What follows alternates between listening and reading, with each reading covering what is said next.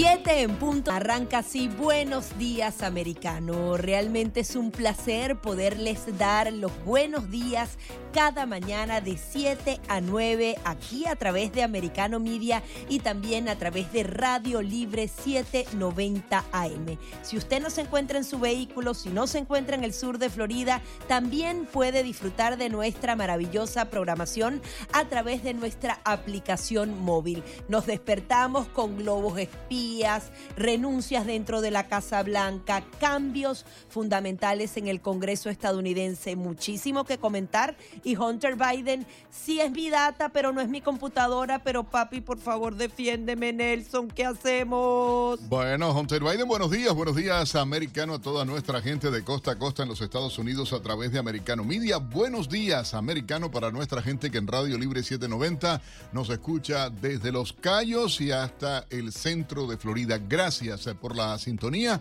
y por supuesto a todos ustedes el teléfono para que puedan llamarnos, el teléfono para que puedan participar, opinar de toda esta choricera, porque no puedo decirlo de otra manera, de los demócratas y el gobierno en Estados Unidos. Tienen que marcar el 786-590-1623. Si estás nuevo con nosotros, llama para que digas, oye, ya los encontré, estoy con ustedes. 786-590-1623. 786-590-1624. Por cierto, hay chismecillos de Radio Soro. Radio ah, Soro 710. Pero esa vamos a dejarla un poquito más. Más adelante. Bueno, lo que sí, te puedo decir, porque tú me preguntaste por Baby Biden, ¿eh? El eh, eh, Baby Biden ayer Pero salió. Viste, admite la computadora. Bueno, no es la computadora, no es la carcasa, sino la información que estaba dentro que no han debido acceder a él ella. Pero papi, por favor, defiéndame. Está no, usando y pidiendo a los que el Departamento de Justicia para denunciar a Trump, o sea, a quiere, quiere meter preso a, a, que... a ti, a mí, por decir la verdad. Pero al final está admitiendo que toda la data, absolutamente toda es pertenece de él y, pertenece a él. Mira, por si acaso, Daily Mail publicó, escuchen esto, que Baby Hunter Biden habría pagado por tener chats sexuales con un asistente que tenía una situación económica delicada. La chantajeó. El tipo que tiene 52 años, la muchacha tenía 29 años, un asistente de él, y le pedía sesiones de sexo en video, le enviaba dinero efectivo a través de Apple Pay, y ella, porque Bueno, pero estamos hablando de un honorable ejecutivo que recibió diamantes porque obviamente sus capacidades eran increíbles y que podía ser directivo de grandes empresas ucranianas. ¿De qué? Y China, y Malanga. No, pero además pintor. Pintores. ¿De qué? esa es la mejor. De, sí, no, no, pintor. Hunter Biden, pintor y un cuadrito del niñito baby, como digo yo, del baby Biden. De 250 mil dólares, concho, barato. verdad que y además que no quieren decir quiénes son los que compraron los cuadros, ¿no? ¿Entiendes? Eso es lo cómico de la película esta. Oye, llamadas a través del 786-590-1623. Buenos días. ¿Está usted en el aire? Bueno, buenos días, Nelson, y a la dama brillante esa que tienes ahí. Gaby ¿Cómo está? Buenos días.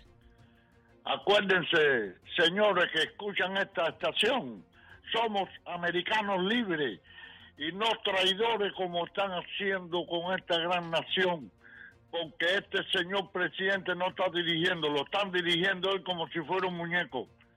Gracias por atenderme y que Dios proteja a esta nación y a esta radio americana libre. ¿Cómo no? No, gracias a usted, gracias. Oye, la, la, cosa está fuerte. Ayer la, eh, en el Congreso de Estados Unidos... Batalla campal. Para para la calle con Ilhan Omar, eh, la investigación, el inicio del juicio impeachment al jefe, al secretario Mallorcas, eh, es fuerte. Trump, por supuesto, habló ayer también, y tengo que decirle a ustedes porque habló del socialismo y de la educación, y dijo de la manera en que estaban engañando a nuestros niños y jóvenes en Estados Unidos el, eh, imagínate tú, el cerebrito financiero detrás de la Casa Blanca el asesor principal económico de Biden ayer renunció también. Pero se van números rojos entonces. No, pero, no, lo lograron. Pero rojo, eso es negro, gris, con puntos, eh, qué sé yo, ¿entiendes? Una cosa de loco, ciertamente. Y además, no, lo, peor es que Biden salga a defenderlo diciendo que él defendió su visión económica. Digo, perdón, la ceguera económica en todo caso, presidente. O sea, pregúntale a la señora Rosa en Las Vegas, o al señor eh, José en Jayalía, o a María, la oyente que nos escucha en New Jersey ahora que está en las redes sociales, pregúntenle a ellos cómo le ha ido con la economía y con Mr. Biden, con toda la bobería esta de que, y porque todo ha sido negativo para el hombre común de este pueblo. Sí, adicionalmente destacar el trabajo de los congresistas eh, eh, republicanos hispanos en el Congreso porque han aprobado una resolución referida al socialismo porque eh, tenemos que aquí en Estados Unidos educar sobre lo que han vivido nuestros países. Una iniciativa que ha sido apoyada por Carlos Jiménez, por Mario Díaz Valar y que María Elvira Salazar, que también es una de las principales patrocinadoras, decía, no solamente votaron republicanos, sino también demócratas. Es muy importante esta resolución porque desde aquí, desde Estados Unidos, no necesariamente conocen cómo actúa el socialismo. Vamos a escuchar parte de lo, de que, de lo que declaraba la congresista María Elvira Salazar. El Congreso Federal, la Cámara de Representantes, acaba de pasar una resolución presentada por una servidora donde denuncia los horrores del socialismo. Y lo interesante es que votaron 328 miembros del Congreso y 86 votaron en contra, 86 demócratas, pero 109 demócratas votaron con nosotros. Es la primera vez en este Congreso Federal que empezó hace un mes donde mitad de los demócratas votan con nosotros los republicanos. Y es importante que decirlo, o sea, todavía hay 86 noctámbulos que siguen y tienen compromiso con las ideas socialistas. Pero no es noctámbulo, es que son socialistas claro, y lo pero, reconocen no, pero, pero, perdón, perdón, porque estos tipos no es que están dormidos y van a despertar en algún momento. Pero mira, yo, yo escuchaba eh, eh, todavía gente diciendo, no, porque el socialismo sí, porque quieren pintarlo con las socialdemocracias que hay en Europa, eh, en los países nórdicos Nada que ver. No, ellos quieren es regalar, regalar, Al regalar socialismo. para controlar socialmente. Claro, manipular a la gente y ahí es donde está el disparate. Pero yo sí aplaudo esta iniciativa y la, además 328 votos. 328 muy importantes dentro del Congreso de Estados Unidos. Entiendan que son eh, realmente 500 eh, los congresistas eh, en todos los Estados Unidos, ¿entiendes? Perdón. y, y ahí tú te das cuenta eh, con 435 sí, sí, sí, sí. Bueno, pero fueron solamente 86 izquierdosos, porque para no aprobar algo, no saben de los crímenes de los países socialistas, no saben de los crímenes de la ex Unión Soviética, no saben de los crímenes de la dictadura castrista, del régimen venezolano, de la dictadura nicaragüense. No lo saben, son o se hacen, así de simple, porque aquí no puede haber. Lo que hay que mirar los nombrecitos, hay que hacer públicos los nombres de la gente y decírselo al pueblo americano para que la gente sepa, y a los latinos, para que entiendan por qué toda esta asquerosidad que representa el socialismo. Porque que no me venga ninguno de estos que no ha vivido con hambre. Porque el que no sepa que en Nicaragua, Cuba, Venezuela hay hambre producto de eso, porque el hambre es una de las armas que tienen para manipular el que no sepa lo que es coartar la libertad Pero no vayan lejos, aquí en Estados Unidos el propio presidente este con sus asesores geniales no crearon la Secretaría de, la Verdad, dicen ellos, ¿no? La sí, y adicionalmente cuando hablas de socialismo y le estás regalando a la gente, ocurren eh, cosas como en Nueva York, en donde un grupo de migrantes que acaba de llegar a este país, que jamás ha pagado impuestos, quiere que le den casa, comida, una todo regalado, sin trabajarte. Y adicionalmente estamos viviendo en una película de ciencia ficción porque el Pentágono está rastreando lo que se cree es un globo espía chino. No, y ya Canadá también. Sobrevolando por Estados Unidos. En Canadá parece que han habido dos incidentes. China está tratando de lavarse las manos. Ellos dicen que es un país responsable, que ha acatado estrictamente las leyes internacionales, no tiene intención de violar el territorio o el espacio aéreo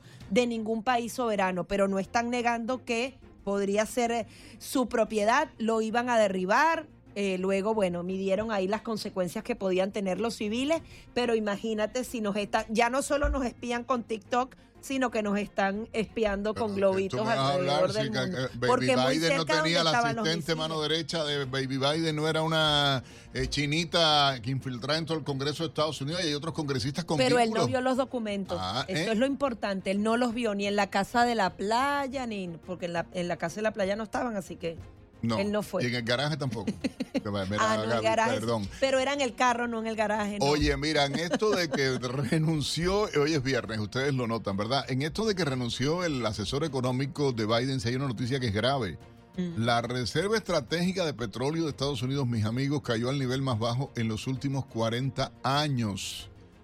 Realmente las gestiones pésimas del presidente Biden, imagínense ustedes, solamente cayó ahora por debajo de los 378 millones de barriles. Por primera vez desde el 30 de diciembre de 1983. Bueno, porque usamos nuestra reserva sin estar en ningún tipo de coyuntura interna de Estados Unidos simplemente por la guerra de Ucrania para bajar el precio y que nos fuera bien en las elecciones de medio término. Le está yendo bien a todo el mundo menos a nosotros los norteamericanos con las políticas de este presidente. Ucrania beneficiándose, me, me permito decirlo, a toda costa. Pero bueno, vamos a hablar de esto y de muchísimos más temas. Gaby Peroso y Nelson Rubio regresando con ustedes acá en Buenos Días, Americano.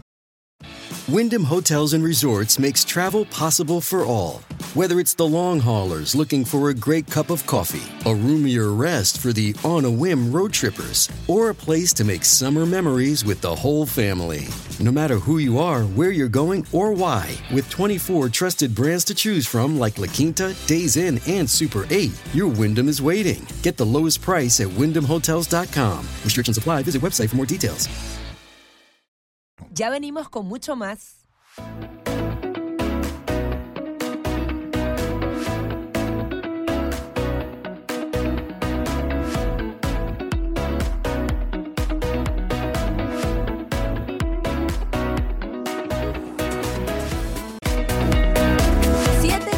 Minutos de la mañana continuamos con más de Buenos Días Americano, como siempre a través de las 7:90 AM. Desde Los Cayos hasta Palm Beach eh, pueden disfrutar de nuestra programación. Si no tiene su aplicación, descárgala de inmediato en la tienda de su teléfono inteligente. Simplemente coloca Americano Media, coloca ahí su correo electrónico y ya puede disfrutar de toda nuestra programación. Esa programación que tenemos en vivo no necesariamente es lo mismo que usted encuentra en las redes sociales y en nuestro sitio en internet, porque justamente somos un medio integrado que cubre cada una de las aristas, la manera en que se comporta cada una de las plataformas. Allí Americano Media le brinda toda la información 100% en español. 7, 16 minutos en la mañana hora del este en Estados Unidos y por supuesto vamos de inmediato a presentar a ustedes un resumen de algunas de las informaciones eh, que está trabajando la redacción de Americano Noticias a esta hora.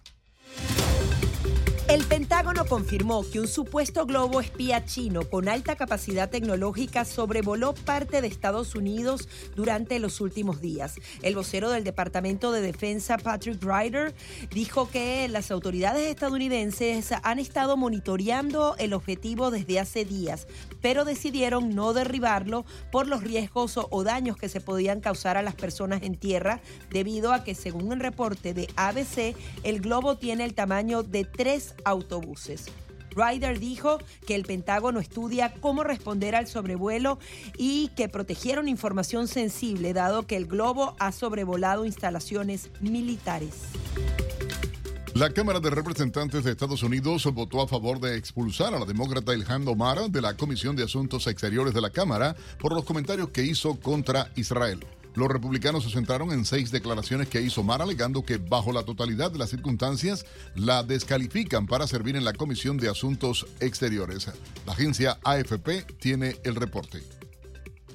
La Cámara de Representantes de Estados Unidos expulsó el jueves a una congresista demócrata por comentarios antisemitas. Ilhan Omar, una ex refugiada de Somalia, es la tercera congresista demócrata en ser expulsada de un comité parlamentario este año. El cuerpo legislativo de mayoría republicana la acusa de haber realizado comentarios críticos con Israel desde 2012 que han sido condenados por ambos partidos. Omar se defendió durante un discurso en el hemiciclo del Congreso antes de la votación que la expulsó del Comité de Relaciones Exteriores. ¿Alguien se sorprende de que me estén atacando? ¿Alguien se sorprende de que de alguna manera se me considere indigna al hablar sobre la política exterior estadounidense? ¿O de que me vean como una voz poderosa que debe ser silenciada?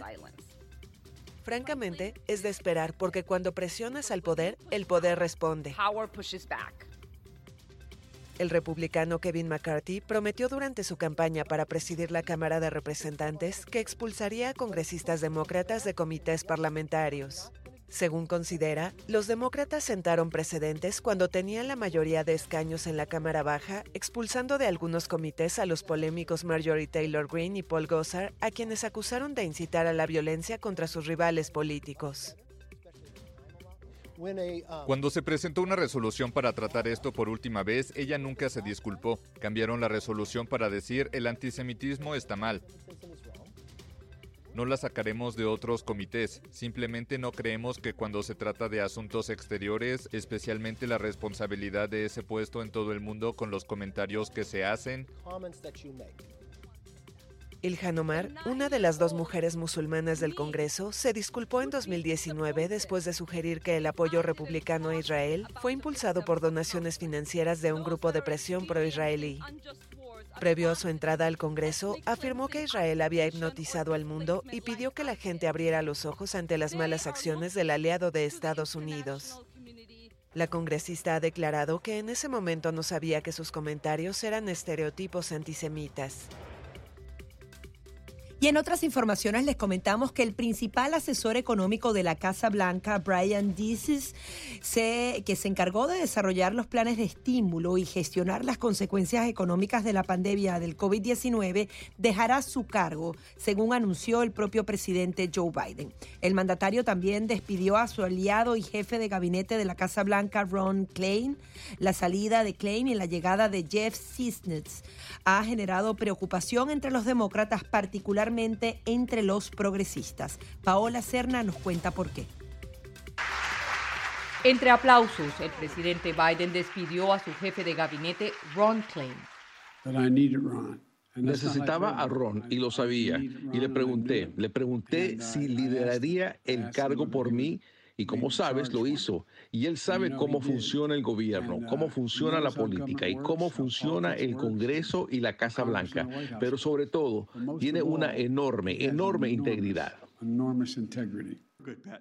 En medio de lágrimas, el ahora ex jefe de gabinete Ron Klein destacó sus logros en la administración Biden. Aprobamos el mayor proyecto de ley de infraestructura desde Eisenhower. Aprobamos más jueces que cualquier presidente en su primer año, incluyendo a Kennedy. Y el segundo proyecto de ley de atención médica más grande desde Johnson. También el proyecto de ley de control de armas más importante desde que Bill Clinton fuera presidente. Y el proyecto de ley climático más grande aprobado por cualquier país en cualquier momento. En reemplazo llega Jeff Sienz una adaptación del nuevo gabinete que genera retos para el Partido Demócrata, que recién se ajusta a ser minoría en la Cámara Baja, explica el analista demócrata Jaime Aparicio. Klein era una persona muy próxima, una especie de compañero de ruta del presidente Biden eh, durante muchos años y lo ayudó mucho a construir sus relaciones sobre todo con las corrientes progresistas del Partido Demócrata, que son los que ahora lo van a extrañar. El Partido Republicano ahora controla la Cámara Baja y eso también le impone a, Biden, si quiere hacer una gestión eficiente, eh, reestructurar su equipo bajo estas, estas nuevas condiciones políticas. Paula Serna, Americano. Gracias a nuestra colega Paola Serra por el informe de esa hora en Buenos Días Americano. Igualmente, la recién electa gobernadora de Arkansas, Sarah Huckabee Sanders, dará la respuesta republicana al discurso sobre el Estado de la Unión del presidente Joe Biden el próximo martes. Sanders, quien fue elegida como la primera mujer gobernadora de Arkansas en noviembre pasado y anteriormente se desempeñó como secretaria de prensa de la Casa Blanca en la administración Trump, dijo que está agradecida por esta oportunidad de dirigirse a la nación y contrastar la visión optimista del Partido Republicano contra los fracasos del presidente Biden y los demócratas. Estados Unidos y Filipinas anunciaron un acuerdo para dar a las tropas estadounidenses acceso a otras cuatro bases en el país del sudeste asiático en momentos en que las dos naciones buscan contrarrestar el creciente eh, y la creciente influencia militar de China. El acuerdo de expandir la cooperación en áreas estratégicas para el país fue alcanzado durante la visita del secretario estadounidense de Defensa Lloyd Austin. Cuatro migrantes eh, cubanos fueron detenidos eh, por la dictadura castrista tras ser deportados a la isla esta semana. Según una reseña del portal web Cubanet, los migrantes fueron trasladados a los órganos de investigación por encontrarse supuestamente como presuntos comisores de hechos delictivos de gravedad que estaban siendo investigados desde antes de sus salidas ilegales, dijo el Ministerio del Interior cubano. Los eh, eh, inmigrantes fueron deportados o repatriados en un grupo de 108 balseros el pasado 31 de enero desde Islas Caimán, Bahamas y Estados Unidos. Y ahora nuestro compañero Pablo Quiroga nos trae la noticia tecnológica del día. Hola, ¿qué tal? Soy Pablo Quiroga con la noticia tecnológica del día. Meta sube y baja. La compañía subió sus acciones en un 20% después de conocerse que perdió dinero en el 2022. Los inversores al parecer confían en la Big Tech de Mark Zuckerberg. Se dio a conocer que en el 2022 tuvo la primera caída de ingresos de su historia. Es así como la firma anunció un plan de recompra de acciones por 40 mil millones de dólares. En el 2022 Meta cerró el año con un 1% menos de ganancias que en el 2021. 116 1.609 millones versus los 117.929 millones. Cifras astronómicas, pero que de una u otra forma modifican la estrategia de la compañía. Las razones son varias. Algunas hacen referencia a una caída en el mercado de la publicidad digital, otra al tipo de cambio producto del fortalecimiento del dólar frente a otras monedas, las nuevas restricciones de privacidad de Apple que bloquea el rastreo publicitario o también al éxito de TikTok, entre varias más. No hay que olvidar también el ambicioso proyecto del metaverso. Esto hizo que la compañía reportara pérdidas por 4.300 millones de dólares en el último trimestre, dando un total de unos 13.700 millones perdidos a lo largo del 2022. En este concepto del mundo virtual inmersivo, sin embargo, no todo es crisis. La compañía anunció que Facebook superó los 2.000 millones de usuarios activos diarios a nivel mundial. Se suma hacia WhatsApp en esta lista destacada. Soy Pablo Quiroga con la noticia tecnológica del día. 7.25 minutos en la mañana y por supuesto la invitación de todos ustedes, eh, bueno, luego de este resumen de informaciones, a llamarnos o participar por el 786-590-1623 y el 786-590-1624. Sí, al regreso vamos a estar ah, hablando de este tema de el hijo de Joe Biden que al parecer ahora sí admite que toda esa información que estaba en la computadora es suya justamente desmintiendo a los medios de comunicación, a todas las autoridades que trataron de tapar este escándalo para beneficiar a Joe Biden en esa campaña presidencial del 2020. Vamos a estarlo analizando desde el punto de vista legal. ¿Qué puede suceder si Hunter Biden podría lograr que algunas de las personas que revisaron esa, eh, que esa computadora sean enjuiciadas o será él el que precisamente será investigado a fondo? Ya venimos con mucho más. 7.30 minutos de la mañana continuamos con más de Buenos Días Americano a través de las 7.90 AM y con toda esta programación maravillosa de Americano Media. Vamos a hablar del hijo del presidente, de Hunter Biden, quien está admitiendo que el contenido o la computadora es así como que la carcasa no es mía, pero sí lo que está dentro. No entendemos muy bien. Él quiere convertirse de acusado en acusador en este caso porque está pidiendo formalmente al Departamento de Justicia que hagan una investigación porque esa data era suya y fue violada y adicionalmente, bueno, se está utilizando para dañar a su padre. Bueno, lo, real es que eh, sale ahora Baby Biden, como yo le digo, y sale de momento de víctima, eh, apareciendo como que lo han tratado de acusar, con que han revelado información privada. O sea, victimizándose y pidiendo investigación. Vamos a conversar ah, con el reconocido abogado y analista político Bob McCauley. Em, abogado, gracias por estar con nosotros acá en Americano Media Radio Libre 790. Buenos días. Buenos días, gracias por la invitación. Doctor, esta posición política, porque ciertamente más allá de lo legal, eh, cuando él sabe que supuestamente está siendo investigado por el Departamento de Justicia, cuando se está eh, revelando realmente y él confirma la veracidad de todo lo que había dentro de su computadora. Cuando Daily Mail sale hoy incluso lo eh, evidencia acosador sexual eh, pagando dinero a, una asistente por sexo, por videoimágenes y todas estas cosas. Y sale todo el escándalo de China, de Ucrania. ¿Cómo ve usted este proceso? ¿Es una estrategia de defensa? ¿Es tratando de crear un estado de opinión? Sí, es una estrategia yo creo, desesperada de defensa porque Hunter Biden está bajo presión por muchas cosas y legales, como mencionaste, pero también como hay un Congreso republicano que va a hacer audiencias para investigar lo que hizo Hunter Biden y claro que hay muchos pecados personales, sexuales, drogas, etcétera, y pueden ser hasta crímenes.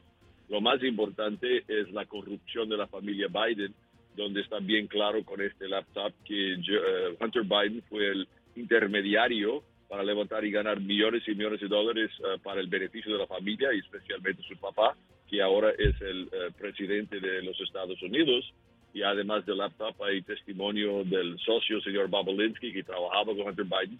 Esa corrupción de la familia Biden es lo más importante. Esta investigación se trata, claro, de Hunter Biden, pero lo más importante es la corrupción de Joe Biden y lo que pasó con Ucrania, con China, eh, etcétera.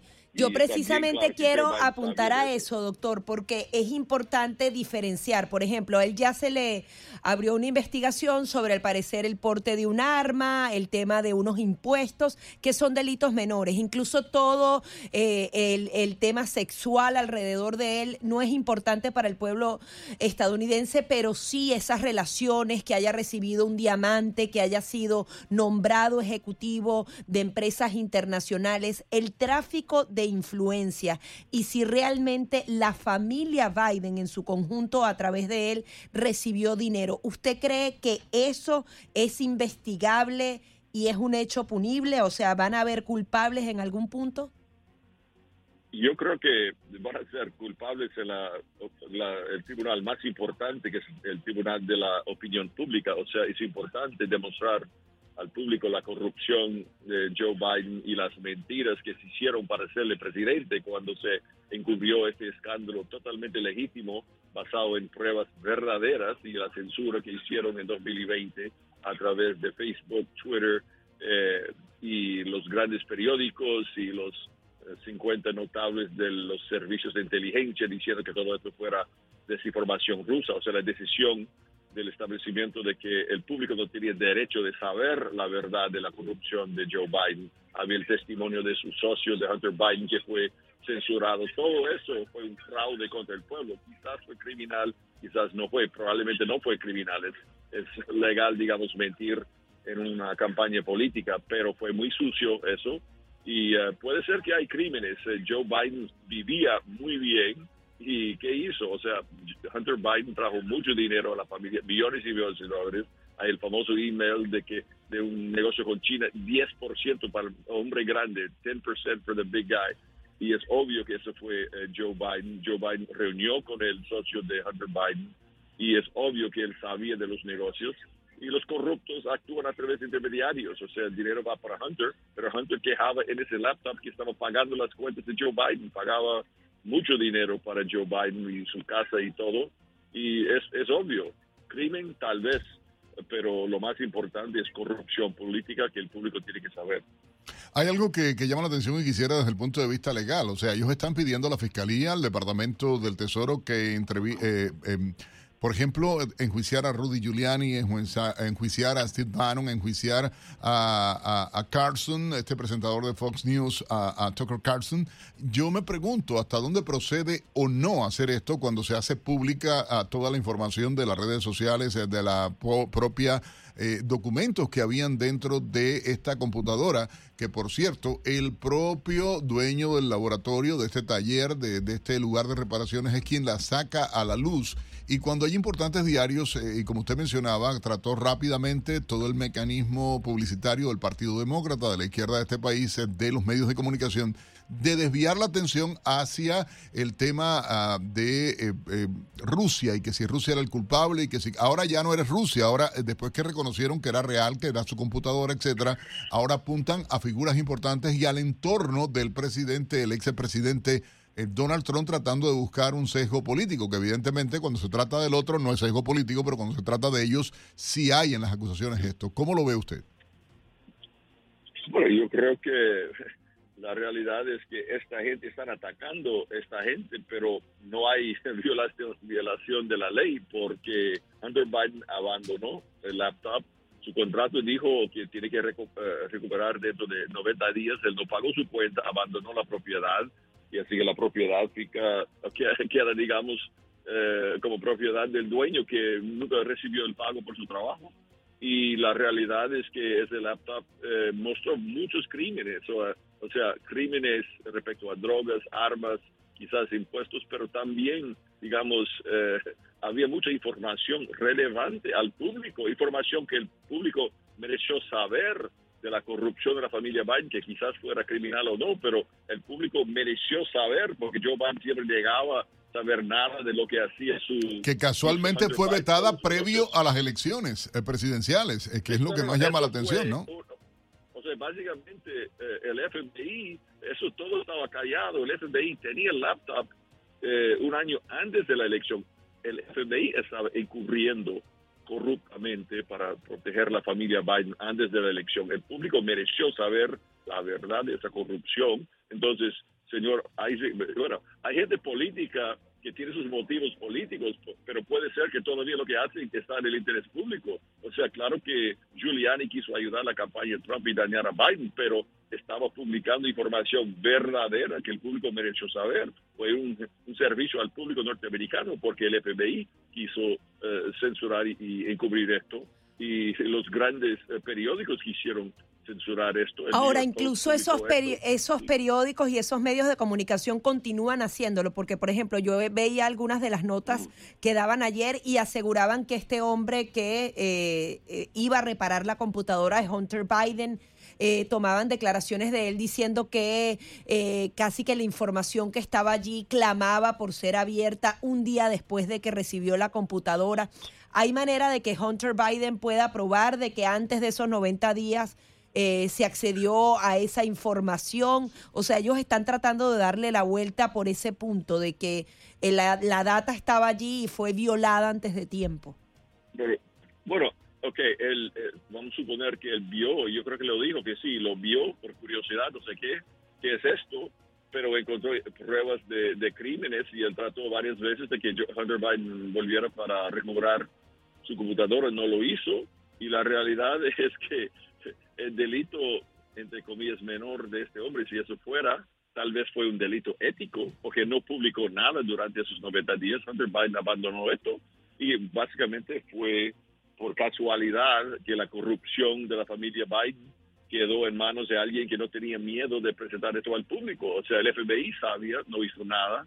Eh, y había muchos eh, eh, artículos en la prensa de la corrupción, pero la prensa no quiso al inicio, ¿no? Pero la gran prensa no quiso investigar más allá de algunos artículos para, digamos, vacunar a Joe Biden, decir algunas cosas sin, sin más, ¿no? Para protegerlo. Entonces, eh, este señor Isaac, él, hizo un servicio público y, eh, y, lo que hemos visto, claro que eh, hay muchas cosas escandalosas, el sexo, drogas, y es verdad que mucha gente de la derecha ha publicado esas fotos de Hunter con las prostitutas y con sus drogas, y eso, eh, eso no es agradable.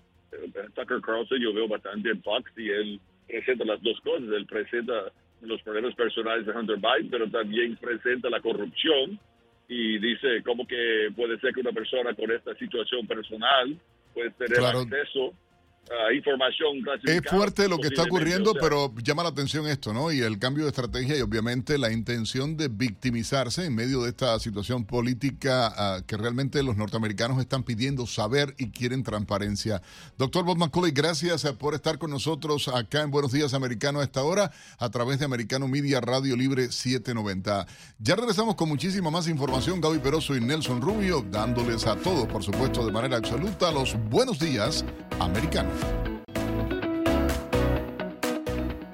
7:45 minutos de la mañana continuamos con más de Buenos Días Americano a través de Radio Libre 790 AM, también a través de nuestra aplicación móvil que usted descarga muy fácilmente en su teléfono celular. Vamos a hablar eh, de cómo los estadounidenses poco a poco han venido abandonando los estados eh, que pagan muchos impuestos para mudarse a Florida y a Texas. Incluso hay comparaciones específicas entre todas esas personas que se han eh, mudado de California y Nueva York al estado del sol, aquí a Florida, y para que ustedes lo entiendan un poco en números, y a mí siempre me encanta ponerlo así eh, a través de las comparaciones, la carga tributaria per cápita, es decir, el aproximado que se paga por persona en comparación entre Florida, que son unos 5.400 dólares, en California son 10.100 dólares y en Florida más de 12.000 dólares. Es decir, pagarías la mitad de impuestos si te mudas a Florida. Y a eso hay que sumarle que el estado de Sol por primera vez en su historia, ha tenido un superávit, es decir, han recabado tantos impuestos que nos sobra dinero en vez de faltarnos. Eh, por fin estamos en la balanza positiva de que estamos ganando más de lo que gastamos y todo eso se nota en la calle. Seguramente, y bueno, tenemos una invitada muy especial, una colega a la que respetamos muchísimo, periodista, analista política, Soledad Cedro. Sole, muy buenos días, bienvenida acá a Buenos Días Americano, Radio Libre 790 a esta hora en la mañana. ¿Qué tal? Muy buenos días, Nelson, Gaby, un placer estar con ustedes. Sole, hay algo que, impresiona en medio de todo esto y de manera coincidente. Me gusta a veces utilizar la frase coincidencias coincidentes. La mayoría de los estados donde la gente ha emigrado hacia Florida y hacia otros puntos en la nación o la geografía americana son estados gobernados por demócratas, estados gobernados por ah, liberales que se vienen a, estados republicanos. La tendencia es clarísima. Eh, se le puede decir de muchas maneras, se puede decir que son estados donde los impuestos son más bajos, se puede decir que son estados donde en este momento hay, como decía Gaby recién, eh, unas, unas finanzas mucho más prolijas, donde hay superávit en lugar de, de haber déficit, cosa que, a ver, en la, en la casa, todos nosotros no nos podemos dar el lujo de gastar más de lo que entra. Las ciudades no se pueden dar el lujo de gastar más de lo que entra. Eh, pero no sé por qué hasta ahora muchos estados se dan ese lujo y ni hablar del gobierno federal que se la pasa viviendo de prestado. La gente empezó a darse cuenta de eso y empezó a venirse para estos estados que, como bien decías Nelson, además son estados republicanos.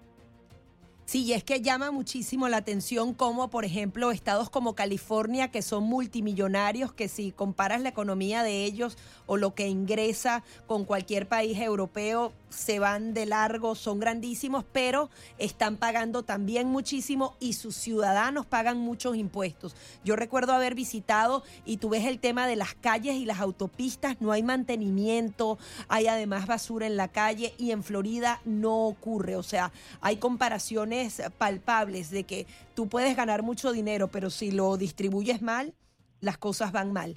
Háblanos un poco de ese reporte de la Asociación Nacional de Agentes de Bienes Raíces sobre la tendencia de todas estas personas que incluso están comprando propiedades aquí en Florida, que bueno, eh, se ponen más caras las propiedades acá, pero al final traen prosperidad a este estado en particular.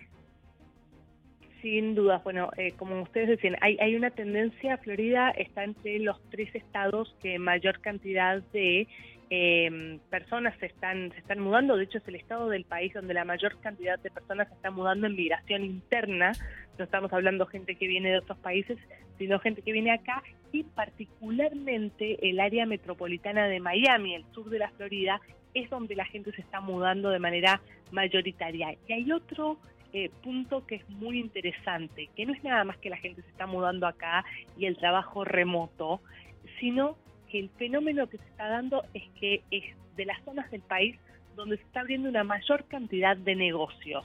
Entonces, esto desmitifica un poco esta cosa de, bueno, esto pasó por la pandemia, por el trabajo remoto, la gente viene eh, de, manera temporal y se van a volver después para Nueva York, para California.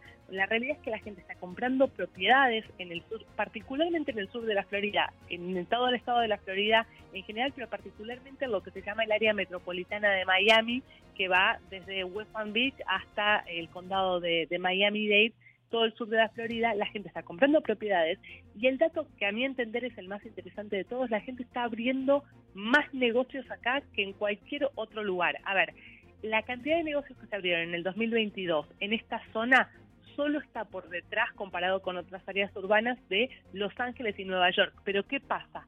Eso es sin comparar poblacionalmente. Entonces, cuando uno hace la comparación de población en un lugar como Nueva York, un lugar como Los Ángeles y un lugar como el sur de la Florida, porcentualmente es infinitamente superior la cantidad de negocios que se abrieron acá en esta zona. En todo el estado de la Florida el año pasado se abrieron unos 63 mil, eh, apenas por encima de unos 63 mil nuevos negocios, que es una enormidad, solamente comparable con la cantidad de negocios que se abrieron en Texas. Pero de esos 63 mil, la gran mayoría, la enorme mayoría, se abrió aquí en el sur de la Florida.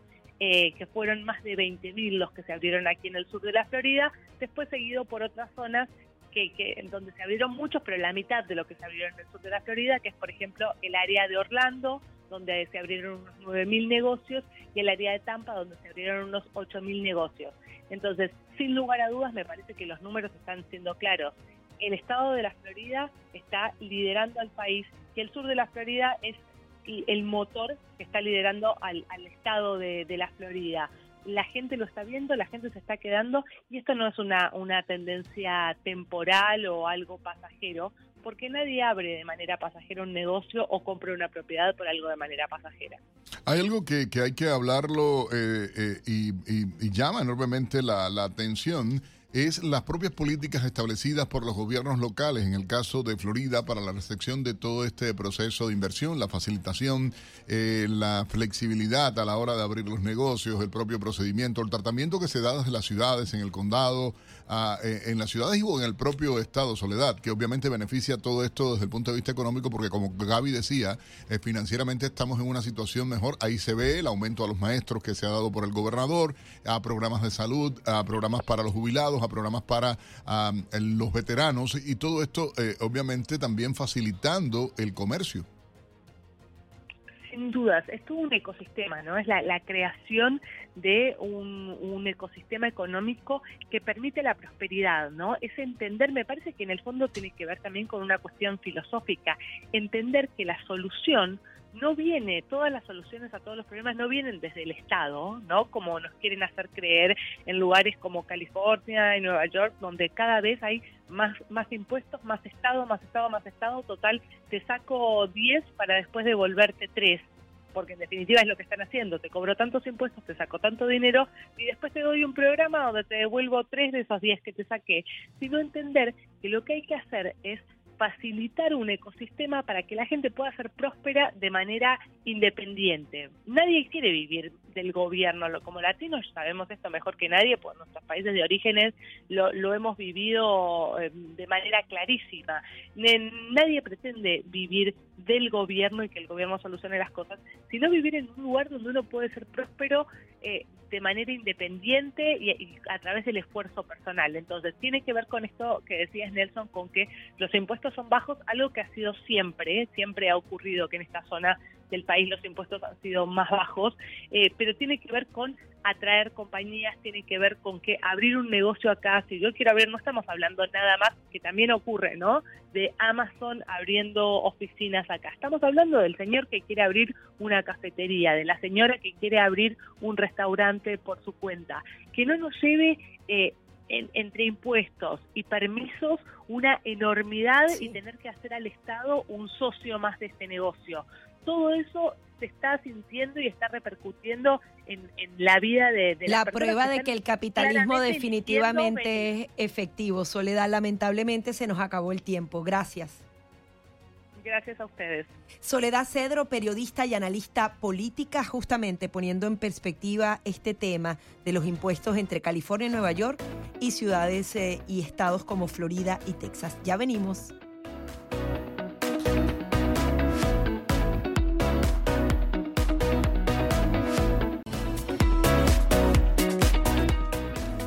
8 en punto en la mañana. Buenos días, americanos de costa a costa a través de Americano Media y Radio Libre 790. Gaby Peroso y Nelson Rubio despertando a toda la nación americana.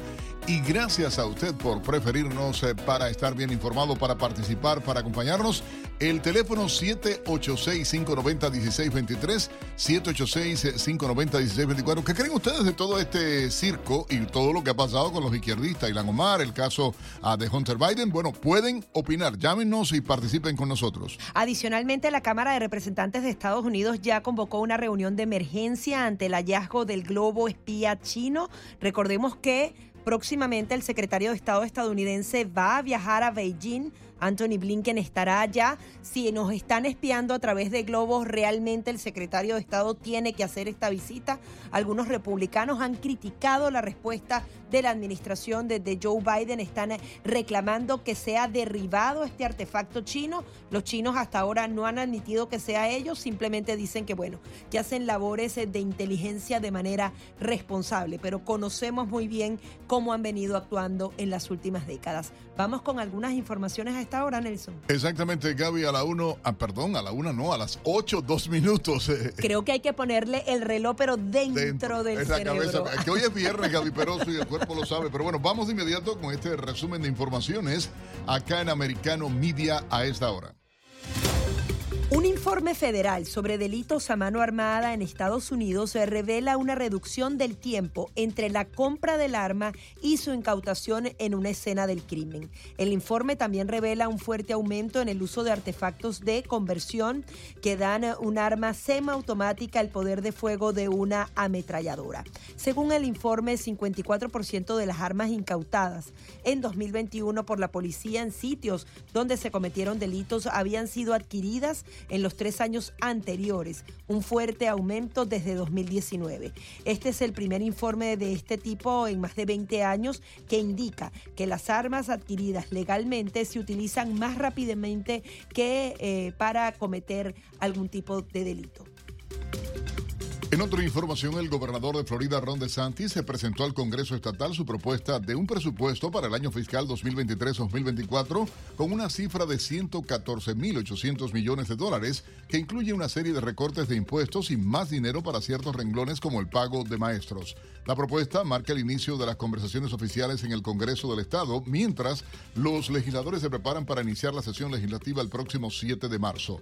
Durante la presentación, DeSantis reclamó que la economía del Estado y sus reservas económicas, sumadas ya a las ayudas del gobierno federal por la pandemia del coronavirus, podrían ayudar a despejar el camino para recortar ciertos impuestos y estimular el aumento del gasto en algunos programas. Y ahora nos trasladamos a Latinoamérica. El Congreso peruano inició un nuevo debate sobre el adelanto de elecciones generales mientras siguen las protestas contra la presidenta Dina Boluarte. El proyecto de ley para realizar elecciones en 2023, presentado por el partido de izquierda Perú Libre, se encuentra en debate en el Parlamento y contempla convocar a elecciones el 9 de julio de 2023 para iniciar el nuevo mandato el primero de octubre, mientras que el Congreso empezaría su periodo el próximo 30 de septiembre. El gobierno de Estados Unidos impuso restricciones de visado adicionales a ciertos miembros talibanes actuales o anteriores, miembros de grupos de seguridad no estatales y otros responsables de la represión contra las mujeres y las niñas en Afganistán. El secretario del Departamento de Estado estadounidense Anthony Blinken se refirió a las medidas de los talibanes que prohíben el acceso de las mujeres a las universidades, así como el veto al trabajo de las ONG, como la limitación de las mujeres para su participación en la sociedad y economías afganas. Y el salario mínimo solo cubre 2.3% de la canasta alimentaria en Venezuela. Según el Centro de Documentación y Análisis de los Trabajadores, un ente independiente que realiza el análisis de los salarios en el país suramericano, en los últimos 20 años el poder adquisitivo o el salario mínimo en Venezuela ha desaparecido. Solo entre diciembre de 2021 y diciembre de 2022 se incrementó el costo de la canasta alimentaria en un 320 20.77%. El informe indica que en diciembre pasado la canasta alimentaria conformada por 60 productos tuvo un costo de 377 dólares, mientras que el salario mínimo era apenas de 8.6 dólares, unos 0.28 dólares eh, centavos de dólar diarios por cada venezolano. A las 8, 5 minutos en la mañana, nuestro colega Diego López nos trae ahora la actualidad deportiva. Sí, tan ansiado viernes y es un gusto que lo compartan con nosotros en Americano Miria. Les saluda Diego López porque llegó el turno de repasar lo más destacado de la actividad deportiva hasta esta hora. Iniciamos con la Serie del Caribe para hablar de la victoria de los Leones del Caracas 5-2 ante Panamá, gracias a cuatro pasaportes consecutivos en la parte alta de la tercera entrada para darle la vuelta a los federales de Chiriquí. David Ramos firmó una gran actuación en el cierre de la primera jornada para los locales. Pasamos a la NBA porque en el Bunkers Life Fieldhouse de Indianapolis, Los Angeles Lakers se impusieron por un ajustado 102 a 111 a los Indiana Pacers con otra gran actuación de Anthony Davis, quien marcó 31 unidades, colaboró con 14 rebotes y sumó 12 asistencias, mientras que LeBron James anotó 26 puntos para quedar a solo 63 de Karim Abdul-Jabbar como máximo anotador de la NBA. De esta manera, el conjunto angelino mejoró su récord de la temporada regular de la NBA a 25-28 para mantenerse en la decimosegunda ubicación de la Conferencia Oeste, soñando con puestos de playoff.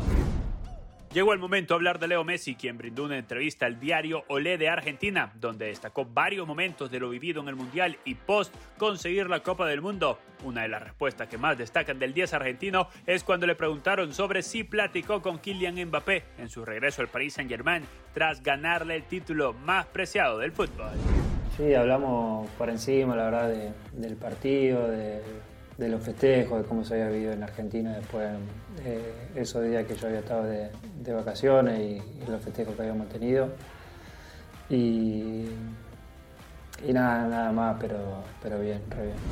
En otra información, Javier el Chicharito Hernández utilizó sus redes sociales para aclarar la situación sobre su futuro con Los Ángeles Lakers. El goleador mexicano fue claro y se expresó de la siguiente manera. Yo tengo nada más este año de contrato con el LA Galaxy. Me encantaría quedarme aquí por más tiempo, me fascinaría. Pero ya saben que a veces el fútbol y las situaciones no dependen de uno. Entonces, plana es quedarme aquí en Los Ángeles con el LA Galaxy y extender aquí mi carrera con el mejor equipo y la mejor organización de la MLS. Y ojalá se pueda dar, esperemos que se pueda llegar a un acuerdo, me encantaría y pues si no, pues ni pedo, la vida sigue. Me dolería, porque amo esta institución, pero bueno, ya veremos. Y nos quedamos en Los Ángeles porque a unas semanas del inicio de la temporada 2023 de la MLS, la revista Forbes compartió un nuevo listado con el valor de cada una de las 28 franquicias que lograron completar la temporada 2022 y de acuerdo con los datos compartidos, el equipo Black and Gold se convirtió en la primera en ser valuada en el billón de dólares, por lo que ya pasa a su máximo rival de la ciudad, el cual está valuado en 925 millones de dólares. Parte del crecimiento ascendente que el LAFC ha tenido en tan pocos años dentro de la MLS se debe en gran parte al crecimiento de la liga, pero especialmente a los ingresos obtenidos la última temporada y los cuales Forbes detalla destacando la venta de todos los boletos del Bank of California Stadium para los encuentros de temporada regular y los playoffs por cuatro años consecutivos, pues desde el 2018 ningún equipo ha tenido esos niveles de asistencia. Siempre en actividad de la MLS, el Atlanta United confirmó el fichaje del peruano Luis Abraham hasta el 2026 con opción a una temporada más. Proveniente del Granada FC de España y tras su paso por el Cruz Azul en 2022, el defensor se convierte en el primer jugador nacido en Perú que vestirá las cinco rayas en la MLS. Luis Abraham realizó 257 apariciones profesionales entre los clubes de su natal país, Argentina, España y México, con los que registró un total de 11 goles y 7 asistencias. Y finalizamos en el fútbol mexicano porque el francés André Pierre Quignac anunció la renovación de su contrato con Tigres por dos años más, por lo que estará vinculado con el equipo regio hasta el 2025. El mismo delantero lo confirmó en sus redes sociales. Poder terminar mi carrera en Tigres fue mi sueño desde que llegué. No sé, hubo algo, algo que no se puede contar, es algo que lo tienes dentro y el placer de poder anunciar que podré cumplir 10 años en este club en 2025 y terminar mi carrera acá en Tigres, gracias a la confianza de mi institución directiva, cuerpo técnico, he renovado mi contrato por dos años más. Guiñac ha disputado 313 juegos con el equipo felino, donde se ha convertido en el máximo goleador en la historia del club, con 178 tantos. Hasta acá la actividad deportiva. Gracias por amanecer informándose en Americano Miria. Un abrazo grande para todos. Que disfruten su viernes y desde ya un feliz y deportivo fin de semana. Agradecemos a nuestro compañero Diego López por toda esta información deportiva y es así a ser felices este fin de semana, Nelson. Viene lluvia, no frito, sino lluvia. Lluvia, lluvia para el sur de Florida, acá en Miami, ¿no? Hay nevadas fuertes, lamentablemente la pérdida de vidas humanas acá en Estados Unidos con este temporal, la cantidad de nieve. Um, suelo resbaladizo, personas que han fallecido por el tema mismo y siempre se habla de la calefacción y todo lo que hay. Y otras personas que porque perdieron la energía eléctrica, bueno, murieron congelados. Es lamentable este tipo de situación, pero como tú decías, para nosotros acá en el sur de la Florida, lluvia, al menos y no frío, ¿no? Que es algo que, que es importante. Vamos a hacer una breve pausa aquí en Buenos Días Americano, pero al regreso les tendremos mucha más información y de nuevo les dejamos los números telefónicos 786-590-1623 y 1624 para que se comunique e interactúe con nosotros aquí en Buenos Días Americano.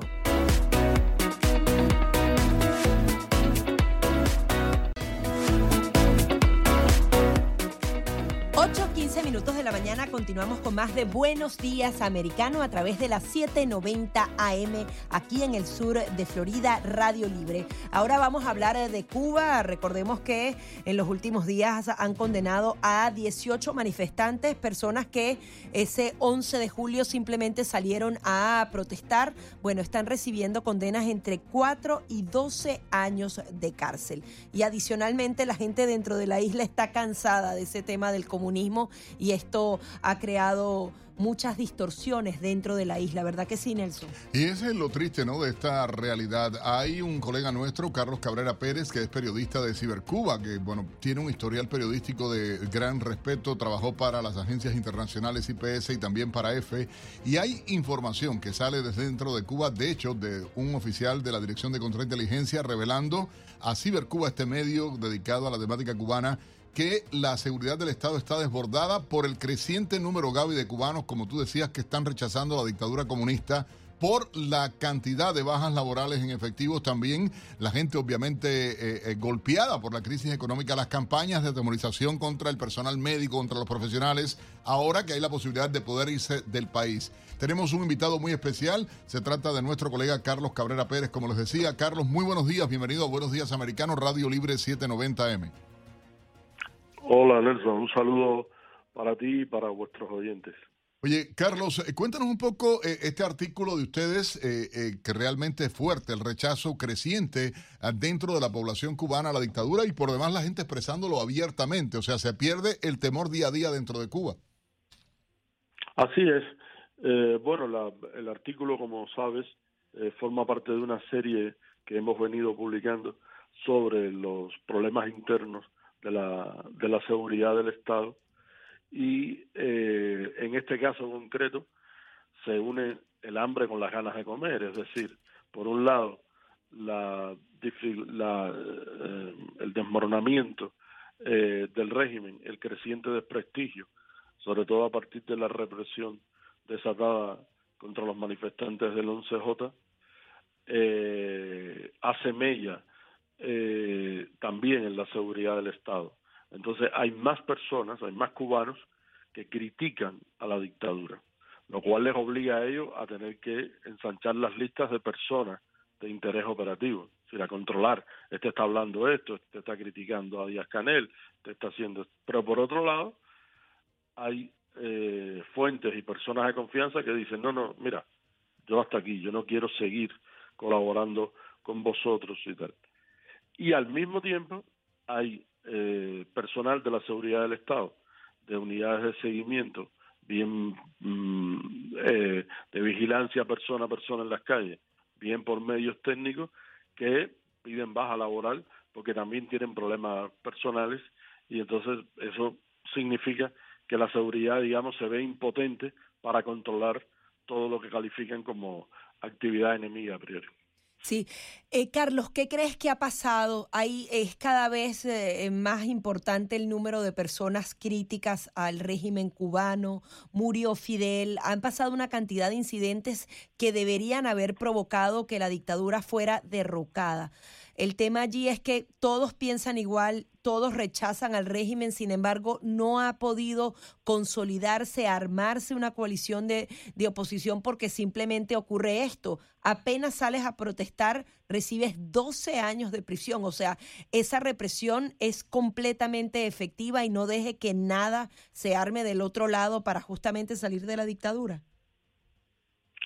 Bueno, mira, eh, por un lado, eh, está eh, la actitud, como bien tú has descrito, manifiestamente represiva de la dictadura más vieja de Occidente. Son 64 años, se dice pronto. Eh, por otro lado está eh, el génesis de la revolución, que no es una revolución que lleva el ejército rojo a lo que después conocimos. Carlos. Carlos. Bueno, aparentemente perdimos la comunicación, vamos a tratar de retomarla. Y hay algo que, revela, y quiero recomendarles este artículo ciertamente, ah, porque revela el tema de la crisis incluso que hay en eh, eh, dentro de las propias instituciones represivas castristas, en este caso la contrainteligencia, la seguridad del Estado, el GEDO, como se les dice eh, popularmente en Cuba, porque el aumento de personas, muchísimas más personas que de manera abierta están mostrando el desacuerdo con la dictadura, con el régimen, eh, con el tema sociopolítico, con el tema económico, abiertamente cuestionando todo lo que está ocurriendo dentro de la isla, ha obligado a que tenga que aumentar la labor de estas instituciones represivas. Está de vuelta Carlos y había una pregunta pendiente, pero el, eh, eh, eh, Carlos, estábamos hablando del propio trabajo de la, del G2, de la seguridad del Estado castrista. ¿Cómo se les hace más difícil por el aumento de personas ah, y, los problemas ¿no? que están teniendo por lo que ellos llaman, a cierro comillas, a personas de interés operativo, que tú lo muestras en el artículo excelentemente? Sí, sí, eso, eso es lo que está pasando. Cada vez hay más descontento popular, pero al mismo tiempo hay una quiebra interna dentro de la seguridad del Estado. Incluso ahí puede haber problemas de conciencia en oficiales que dicen, oye, yo no me quiero marcar para el futuro, yo no quiero seguir en esta historia, yo no quiero joder a mi pueblo, yo no quiero joder a mi gente, a mi vecino.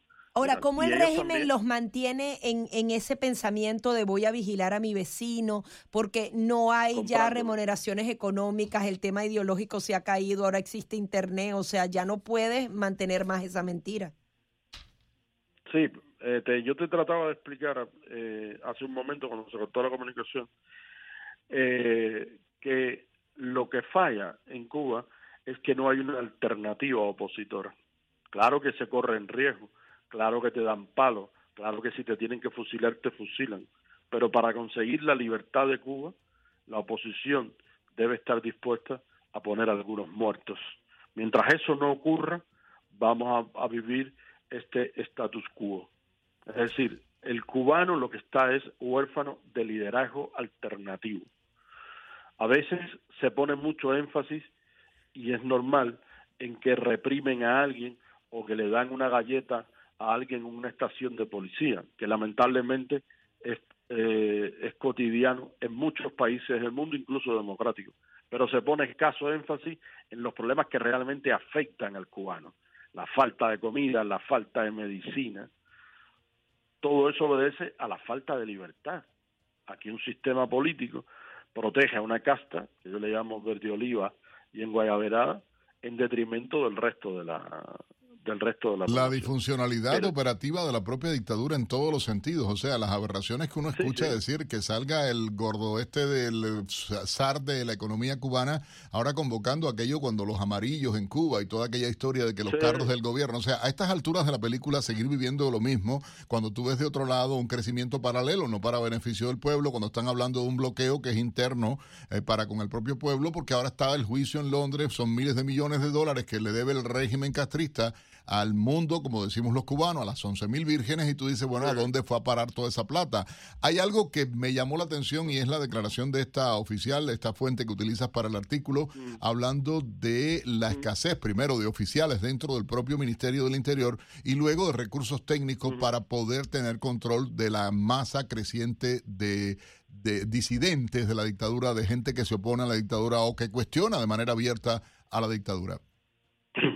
Sí, como tú recordarás, en nuestra época, pues había incluso la eh, el alarde totalitario de gente que te decía yo soy del ministerio, que no hacía falta ni siquiera el ministerio del interior, era eh, es como si los demás no existieran, evidentemente. Como si los demás no existieran, evidentemente. Y ahora eso ha cambiado, es decir, la gente no quiere eh, ser de la seguridad. Y por otro lado, al que han conseguido engañar con promesas y tal, lo único que ha hecho es un curso de seis meses en la escuela, en la Tamayo, José María Martínez Tamayo, y salen muy mal preparados.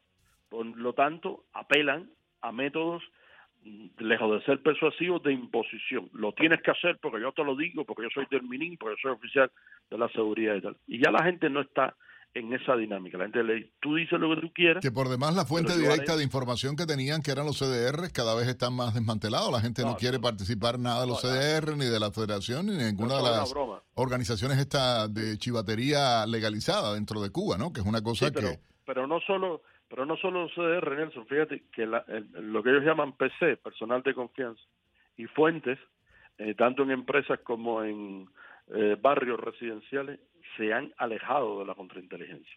Han dicho que no quieren seguir. Y esto evidentemente pone en una situación grave a la dictadura castrista porque hay un deterioro real, ¿entiendes? O sea, hay un deterioro real. Oye, Carlos, queremos agradecerte enormemente este contacto, nuestro colega Carlos Cabrera Pérez, periodista de Cibercuba, y abierto a a contar contigo igualmente en la página de Americano Media, por supuesto, si te interesa publicar, si te interesa enviarnos eh, eh, eh, trabajos especiales, igualmente ahí estamos. gracias de verdad por este excelente trabajo que están haciendo a través de Cibercuba, divulgando la realidad del pueblo cubano, de Venezuela, de Nicaragua y la manipulación desde la dictadura. Vamos a hacer una breve pausa. Al regreso vamos a tener titulares y también estaremos tratando otros temas de interés. No se retire.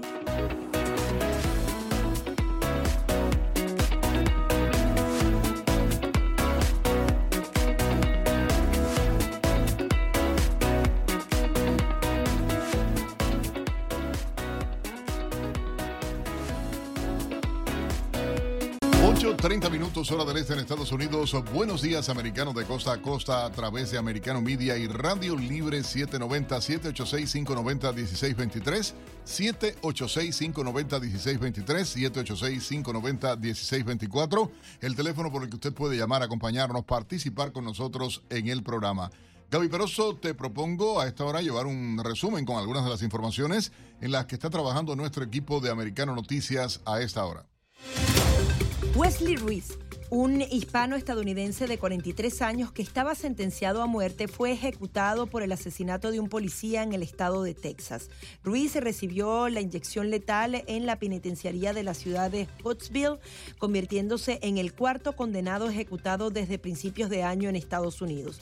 Durante su juicio, Wesley Ruiz afirmó que durante la persecución policial eh, temió por su vida, por lo que disparó a la gente en un acto de defensa propia.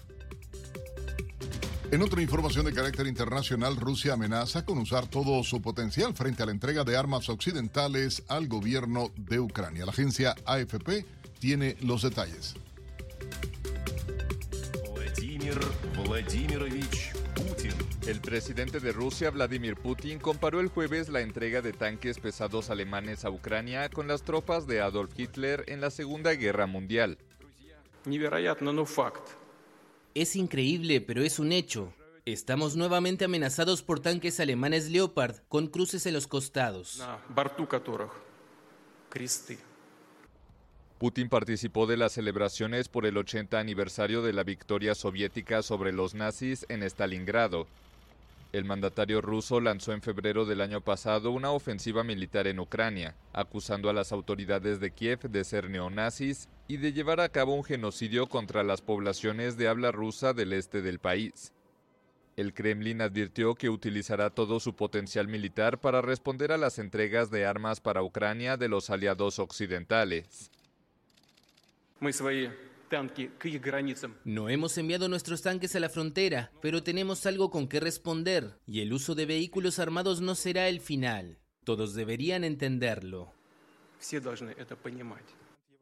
Por su parte, el presidente ucraniano Volodymyr Zelensky recibió en Kiev a la presidenta de la Comisión Europea, Ursula von der Leyen.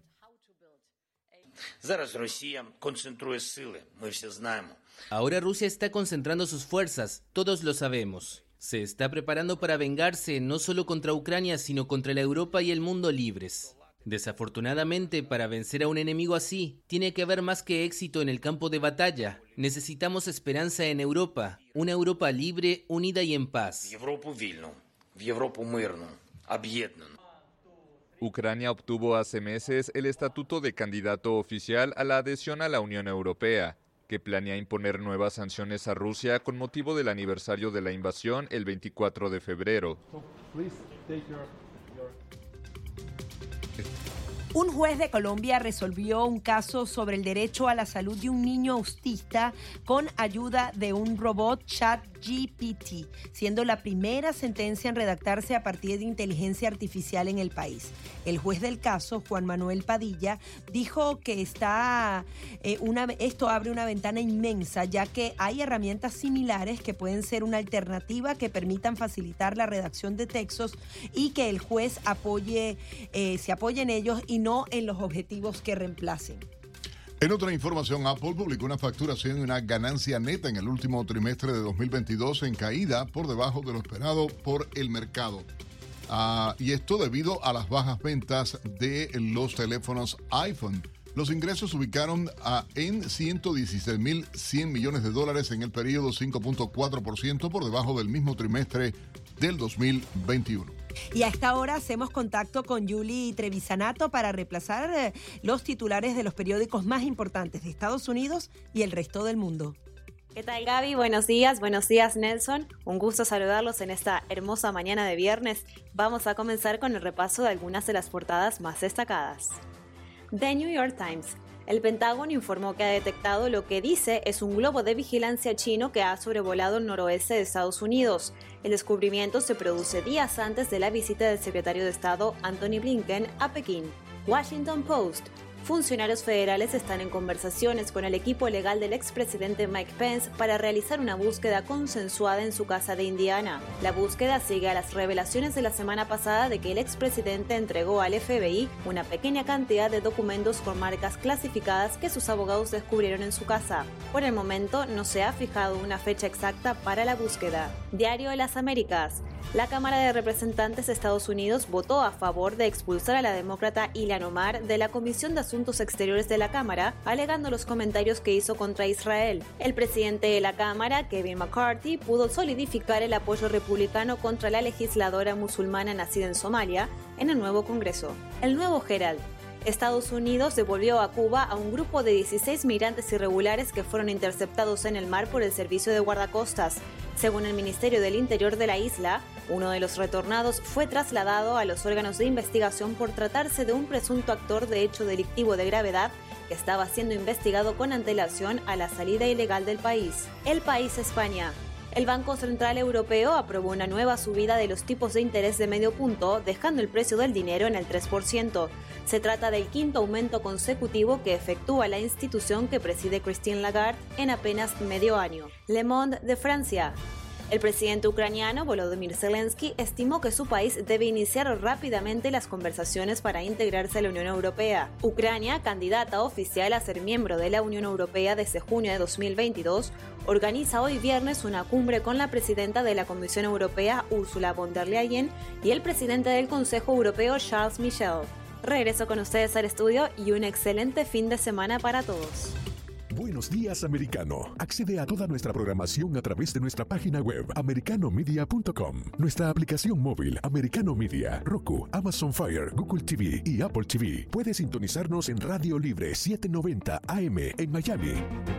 Y en información de última hora les comentamos que ha fallecido Paco Rabanne, el diseñador español, tenía 88 años, una carrera eh, brillante e ininterrumpida. Apenas esta semana acababa de lanzar una nueva línea de perfumes. Oye, hay una información igualmente de carácter científico y es grave. Los Centros para el Control y Prevención de Enfermedades acá en Estados Unidos han emitido una alerta urgente sanitaria debido al brote de una bacteria resistente a los antibióticos ah, detectada en una marca de gotas lubricantes para los ojos ah, y recomendó el uso inmediato. Se dice que este medicamento de la marca Esri Care Artificial Tears ah, lo están sacando de inmediato a porque produce cáncer, está afectando y pudiera dejar ciegas a las personas. Esto que se, las goticas que se echan para la sequedad o la resequedad en los ojos, ah, eh, ahora mismo acaban de decir que esta marca concretamente afectaría y recomendarla es algo negativo. Además están advirtiendo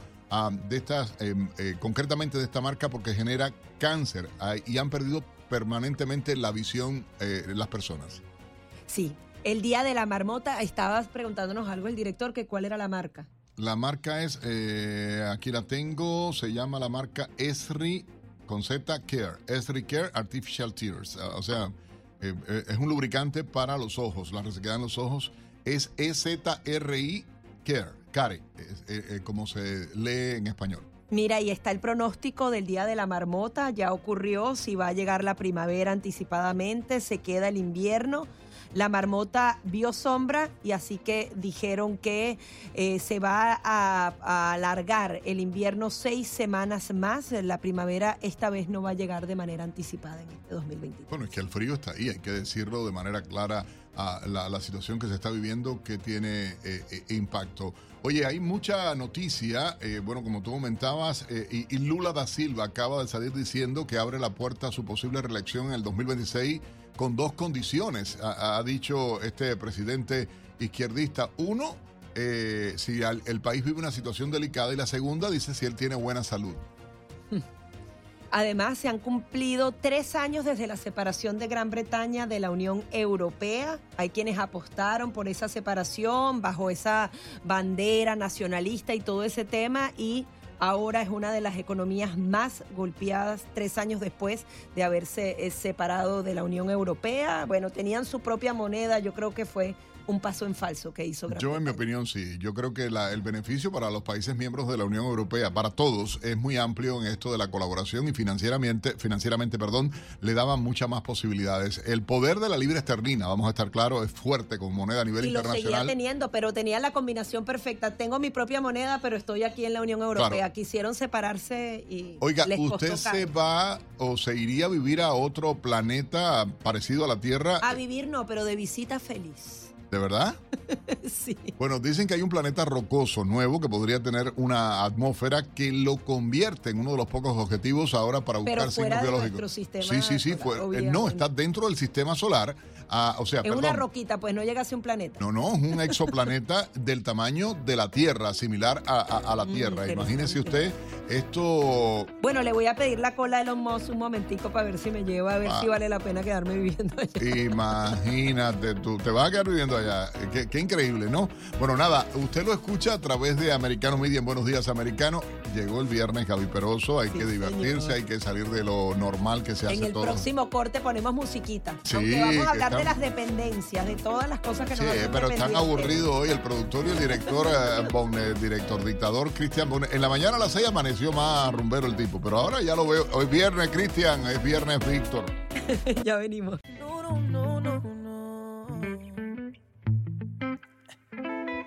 Qué ironía. En redes sociales nos vemos bien, pero aquí al lado estás tan fría.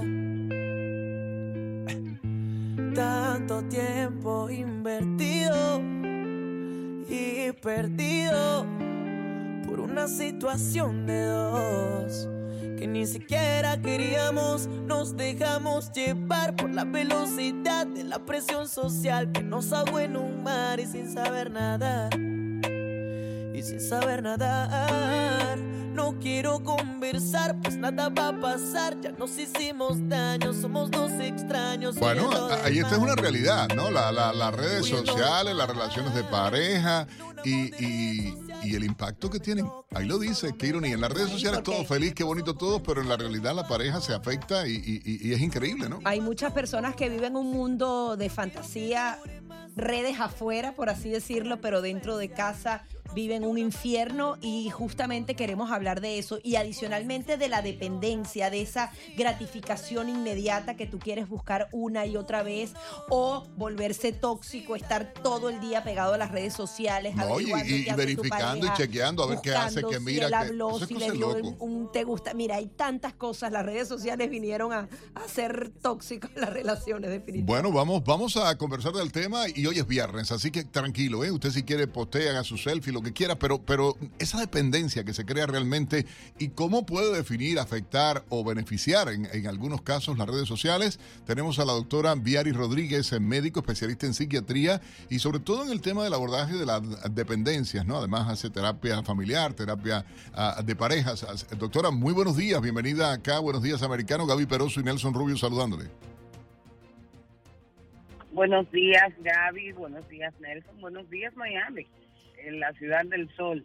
Estamos hablando hoy de un tema interesantísimo porque ya estamos, en, así como hicieron la introducción, en un mundo digital, en un mundo en donde, aunque no queramos, ya vivimos con Instagram, con Facebook o con cualquier red social. Y ya el amor está involucrado en esas redes. Pero hay que tener mucho cuidado porque los pilares donde se sostiene una relación, independientemente del tipo de relación sentimental que sea. Confianza, ¿no? Cuando, sí, claro. Mira, cuando digo independientemente del tipo de relación, es que sabemos que ya vivimos en un mundo en donde hay mucha diversificación, ya hay muchas ramificaciones de preferencia o de, eh, digamos, de deseo de cualquier tipo de cosa. Están las personas trans, están las personas straight, están las, hay de todo ya. Pero no importa cuál sea, todos tienen que sostenerse sobre tres pilares principales, que son la confianza, la comunicación, confianza, comunicación y el tema de la eh, admiración es muy importante en la pareja. Pareja que no se admira, pareja que no va a sostenerse en el tiempo. La confianza es algo también básico. La confianza en una, en una relación de pareja, no importa cuál sea, cuando se ve quebrantada, obviamente cambiar. Y no solo que va a cambiar, sino que en muchas ocasiones necesita ayuda profesional para poder volverse a levantar. Porque la confianza es algo que dura mucho tiempo en construirse, pero que se quiebra de una manera muy fácil. Sí, doctora, incluso eh, en ese tema de la confianza y de las redes y de todo este mundo digital, vemos, por ejemplo, hombres o mujeres que se dedican a espiar al otro, a revisarle el teléfono cuando se queda dormido, una cantidad de cosas, y hay personas que dicen, el que busca, encuentra. Eso al final quiebra la confianza y adicionalmente la persona que lo está haciendo vive un infierno porque está como todo el tiempo buscando tener razón del engaño. ¿Cómo eh, justamente evitar este tipo de cosas, confiar que cada ser tiene su vida propia y hace una vida en pareja por decisión? Mira, que no podemos violar la libertad del otro eso de estar revisándole carteras, revisándole celular, revisando la, la computadora a su pareja, eso es lo primero es violar la privacidad del individuo. Eh, yo entiendo que los seres humanos necesitamos esa, ese, ese pequeño espacio de libertad, eh, porque de lo contrario se convierte en una pareja, la famosa pareja tóxica, que sí existe y está muy de moda ese nombre, ¿verdad? Eh, mi pareja es tóxica. Sí, pero esa es la justificación también, doctora, para, para, para, para la disfuncionalidad en la pareja. Cuando ya la gente se deja gustar. Yo oía el disparate de, de, de, esta muchacha, Shakira, bueno, muchacha no, 46 años ya, eh, y entonces hablando ella de que si la pareja a estas alturas, digo, bueno, qué, qué raro suena eh, eh, eh, todo eso. Hay, hay, una canción de Melendi, por cierto, doctora, por una pregunta que, que, se llama Like y Cicatrices. No sé si está por ahí. Escuchemos un segundito nomás. billones de bacterias que están enganchadas a Instagram. Y mientras tanto las fake news vienen y van. Y dicen que este virus es made in Taiwan. Métete en Twitter y dime piensas tú y pregúntate si te importa. Likes y cicatrices, va sonando el blues. Es like y cicatrices, o sea, todo lo que se genera por esa dependencia de las redes sociales y, que definen la, la, vida, ¿no? Oiga aquello. Que crea la euforia de que si me dieron muchos likes o si no me dieron like puedo caer en una depresión profunda y, justamente la vida depender de esa aprobación. O enamorarse, enamorarse, exacto, pero enamorarse de, otra persona a través de la red social. Puedes conocerte tal vez, no, no sé, es una suerte de locura, doctora, ¿no? Todo esto. Sí, mira, es complejo porque como te comentaba, estamos en una vida ya digital y ya extrapolamos nuestra vida real muchas veces a lo digital. Sin embargo, hay que tener mucho cuidado. Una de las que yo siempre les doy a las parejas es que traten de no eh, de, no expresar su relación sentimental por las redes sociales. No significa que un día se te cuele una fotito, ¿no? No pasa nada, aunque se te cuele un comentario. Pero lo más lo más saludable que hay es tener una vida de pareja, en como dice la pareja, en pareja. Eh, porque también pues, decían ustedes que a veces se vive una vida irreal, a veces muestran una vida que no existe. Muchas parejas tú las ves que están mostrando un amor, que ya ese amor se acabó, como por ejemplo el amor de Shakira y Piqué. Son dos personas normales. Que sean famosos no significa que el amor no se les puede acabar, no se les puede agotar. No es lo mismo amar que estar enamorado definitivamente ya ellos no están enamorados. Ahora, ¿qué pasa, doctora, cuando el conflicto se publica en redes sociales y, se ve influenciado por la opinión pública? ¿Esto es sano? ¿Es negativo? Porque van los colaterales, en el caso de Piqué y Shakira, que los niños. lo tocamos. Lamentablemente los efectos colaterales lo van a sufrir esos niños que aunque sean, vivan en, en, en España, que tienen la mente abierta, todo eso como quiera no dejan de ser niños. Y, todavía y afecta, doctora. Yo eso es lo más que, que, reniego realmente de todo esto, es que la inmadurez de no pensar en ellos. Doctora, sus redes sociales, por favor, para las personas que quieran seguirle también, ¿no? Que eso es bueno. Sí, por supuesto. De hecho, en la semana pasada colgué un, un tema muy interesante que fue cuando se rompe la confianza en la pareja. Eh, puedes escucharlo directamente por Instagram, DRA de doctora, el, diminutivo de doctora, DRA Piaris. Piaris con B de buena y de inteligente. Piaris. se le quiere, doctora Piaris. Gracias, se nos acabó el tiempo. La, la queremos invitar definitivamente otro día con nosotros al programa. Eh, fin de semana, weekend, eh, alegría, llegó el viernes, el cuerpo lo sabe. Si hay lluviecita, se queda en casa arropadito. Un buen vinito, un quesito, un jamoncito. Y ahí mira qué rico es. Mi gente, chao, pásenla bien, feliz fin de semana. canción, la voy a oír completa. Sí, está bueno eso. Despedimos entonces hasta el lunes, un abrazo.